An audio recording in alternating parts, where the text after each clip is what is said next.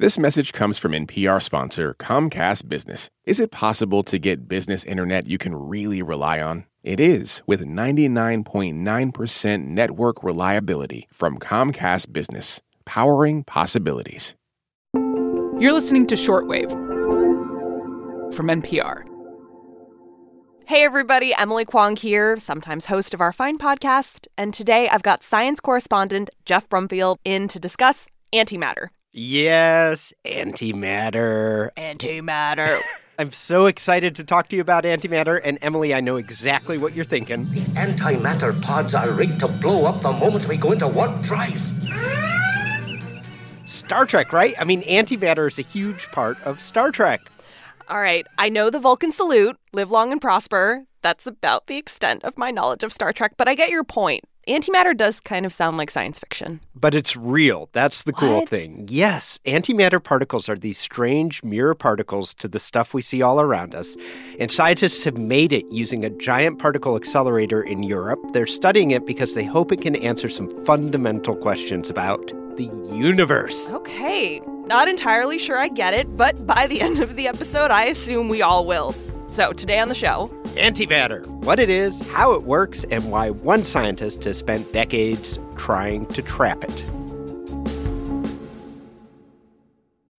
This message comes from NPR sponsor Solgar. As people age, cellular function declines, which may impact changes in energy and strength. Solgar Cellular Nutrition is a holistic collection of cellular nutrients formulated to help fight cellular decline and promote cell health. Learn more at cellularnutrition.solgar.com. These statements have not been evaluated by the Food and Drug Administration. This product is not intended to diagnose, treat, cure, or prevent any disease.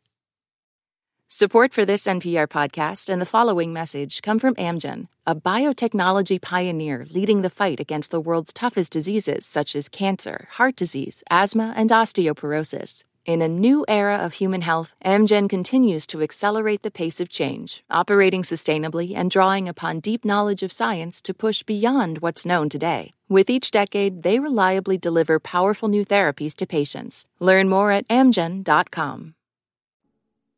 Geoff, I have a lot of questions about antimatter, but can you just start with regular matter? What is that? Yeah, Remind so me. a refresher for those of us who don't remember. Regular matter, it's a broad category for everything. So your matter, I'm matter, the studios matter, the microphones yeah, matter. the I, I get it. matter. It's on? matter, uh, and we matter. We is do nice. matter. It's a nice thought. Yeah, and as matter, we're all made of atoms. So you're a bunch of atoms in the shape of an Emily Kwong, and Ta-da. I'm a bunch of atoms in the shape of a Geoff Brumfiel. Got it. Now, for antimatter, I'm actually going to let another Jeffrey, who knows a lot more physics than I do, answer this one. His name is Jeffrey Hangst, and he's a researcher at Aarhus University in Denmark. Antimatter, I, I- I think of it as kind of an evil twin of the stuff that makes up our everyday world. Intriguing. Go on. It is. It is. It's just this kind of opposite matter. It's like this mirror to everything that's around us. So, antimatter, it's here right now. Yeah, I mean, it's a little more complicated than that, but antimatter is real stuff and it exists in our universe. And actually, before anyone ever even detected it, they predicted it because math.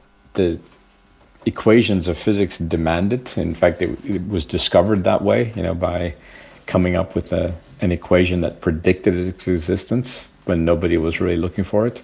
And I am not going to attempt to describe the fundamental equations of physics on this podcast because I don't really understand them. Um, but Hangst says the closest analogy he's got for us mortals to think about is this math problem. What's the square root of four? Two. Very good, but there's a second solution negative two. Oh, okay. Right? Because Oh, negative yeah, two times right. Mm-hmm. negative two is 4 So the way you just went straight to two, that's exactly kind of what happened in physics. Like there were these equations, and there was a positive set of solutions for particles and a negative set, and everyone was like, the negative set, what does that even mean? That's nonsense. But it turned out there were these negative particles. They did exist, and they're called antimatter. Oh. Okay, so there was this theoretical idea of antimatter kicking around for a while, which kind of explains what it is, but what is it exactly? Here's the thing it really is like opposite matter. So, protons, do you remember protons? Yeah, they're positively charged subatomic particles. They are. Antiprotons are negatively charged, electrons. They're negatively charged. And their antiparticles are positively charged. Okay, this is kind of amazing. It is kind of amazing. And here's the best part it actually lives up to the sci fi analogy. So just go with your vestigial sci fi brain. And I get it, Emily, you're more of like, Colin Firth, Pride and Prejudice, BBC, you know. There's no shame in it. There isn't. There isn't. I've seen it probably more times than you have in my life. But what do you think happens when matter and antimatter uh, get together, when they actually meet? Okay, if antimatter is the evil twin, Mhm. they fight. They, They duel. fight. They duel. Like in a Jane Austen novel, they duel. Well, you're not too far off, but I'm going to let the actual experts explain it to you. Fine. Matter and antimatter have a tendency to cancel each other out. Violently. Wait a minute, where is this quote? Precisely. Under certain conditions. when two identical particles of matter and antimatter meet, These are your experts, Geoff. Captain Kirk. They meet. And is that Leonard Nimoy as annihilation, Jim. Yes? Total, complete, absolute annihilation. as Spock? It is. That's right. And you're right. That's Star Trek Season 1, Episode 27, Original Trek, the best Trek. Uh, but here's the thing, Emily. It's actually 100% accurate, or pretty close. So the universe won't end if antimatter and matter meet, but the two particles do disappear in a flash of light. The antimatter can't exist in the presence of matter. That's where the, the science fiction stuff comes in. They, these things really do annihilate each other if you get them together. Okay, so I've covered a lot of physics over the years, and this is pretty much the only case where the sci fi and the reality match. Although I will say, annihilation is actually a lot less sexy in real life. It's really uh, just annoying to, to have to deal with something that you have to make and that the universe is trying to destroy at every every every turning point. Sounds hard to be an antimatter physicist. It, it is. I mean, he's literally been doing this since the 90s, and like he does get a little frustrated. All right. uh, You said earlier that antimatter it's here in this universe, but this universe is full of matter and I don't see any antimatter lurking around. So where is it if it's exists in theory but is hard to find in reality? I don't get this. You know who else doesn't get it? Every physicist on Earth. Like, this is one of the fundamental questions. The equations say there should be as much antimatter as there is matter, but in practice, antimatter is actually super hard to find. And Hangst says nobody knows why. There, there aren't any good ideas about this. I mean, physicists do see little bits of antimatter here and there. In fact, anti electrons were first discovered in cosmic rays coming from deep space way back in the 1930s. Hmm.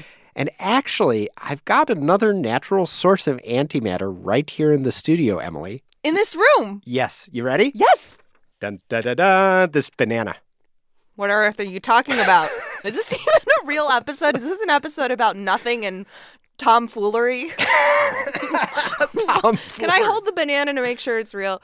I'll explain. Yes. Okay, so obviously the banana is not antimatter. Okay, okay. it's a okay. banana. It's matter. But here's the thing about bananas bananas are full of potassium, which is really good for you, but there's also a radioactive uh, isotope of potassium in a banana called potassium 40. This is a naturally occurring isotope. Um, so some portion of the potassium in the banana is potassium 40. Now, here's the thing potassium 40, when it decays, it usually releases an electron, but very, very, very, very rarely it releases an anti electron. So if we just hold this banana and wait, For for how long are we waiting? okay, uh, we'd have to wait 75 minutes. We're a 10 minute podcast, Geoff. We can't just sit here for 75 minutes. What I'm hearing is seven part series on antimatter, Emily Kwong. and a meditation in silence. That's right. No, so on average, this entire banana will spit out one anti electron every 75 minutes. I think this really makes the point well, right? Like antimatter exists, it's not some parallel universe, but one tiny uh, anti electron from trillions of banana atoms is like, even that's a pretty rare thing to have happen. And Jeffrey Hangst wants a lot more than that. That's why he's at this giant particle accelerator at CERN in Switzerland. Okay, so tell me what he's up to there.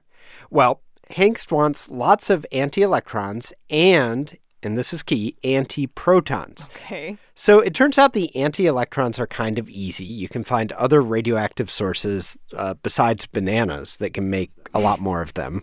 Um, and then the accelerator makes anti protons. Okay. And here's the thing so you have to very carefully, Hangst has to bring the antiprotons and the anti electrons together. We call it smurge. it's a smooth merge. Smurge. Smurge. But even after that, smurge, they still end up with a lot of antimatter just disappearing. Mm. 30 million antiprotons, that's converted to a 100,000 or so trapped antiprotons of those, we'll get 20 or 30 that actually make antihydrogen that we can use. Whoa, whoa, whoa, whoa, whoa. Antihydrogen? Is that what I just heard, Geoff? What is that? Antihydrogen is just one anti electron orbiting one antiproton, and it's the antimatter equivalent of the lightest element on Earth, so that's regular hydrogen. Whoa. So he's willing to go to all this trouble just to get a few atoms of antihydrogen. But why go through all the trouble, you know, of making antihydrogen? Okay, so here's the thing he's hoping to get some clues from antihydrogen about matter and antimatter. And the thinking goes like this hydrogen is the lightest element in the universe, and. Hydrogen is probably the thing we know best. We've been studying it forever. We really understand it. So, by looking very, very carefully at antihydrogen, he's hoping that they can learn more about what's going on with antimatter. And that's basically what he's doing. He's using lasers and all kinds of stuff to probe this antihydrogen to see how it behaves. Well, has it shed any light on where the rest of the antimatter is? Not yet. Not yet. So his latest results were just published, which is why we're talking today. And so far, antihydrogen is behaving exactly as predicted by all those fundamental physics equations. And so far, uh, with the, the places that we've looked and to the precision with which we've looked, they're the same. And that's kind of a problem because the equations also say there should be as much matter as antimatter. So unless they can find some sort of deviation, it may not be possible to figure out, you know, where the antimatter went. Um, so we don't have any clues, but that's okay because he's just getting started. This is really early days. There's lots more questions to answer, including, and think about this one, Emily matter falls down. What does antimatter do? Fall up or down? This entire story feels like opposite day. Fascinating. Well, Geoff, there's so much more to learn about antimatter, clearly, and so much more Star Trek to watch. I'm converted. Excellent. Live long and prosper, Emily. You've been listening to Shortwave from NPR. Today's episode was produced by Rebecca Ramirez, edited by Viet Le, and fact checked by Emily Vaughn. We had engineering help from Stacey Abbott. I'm Emily Kwong. See you next time.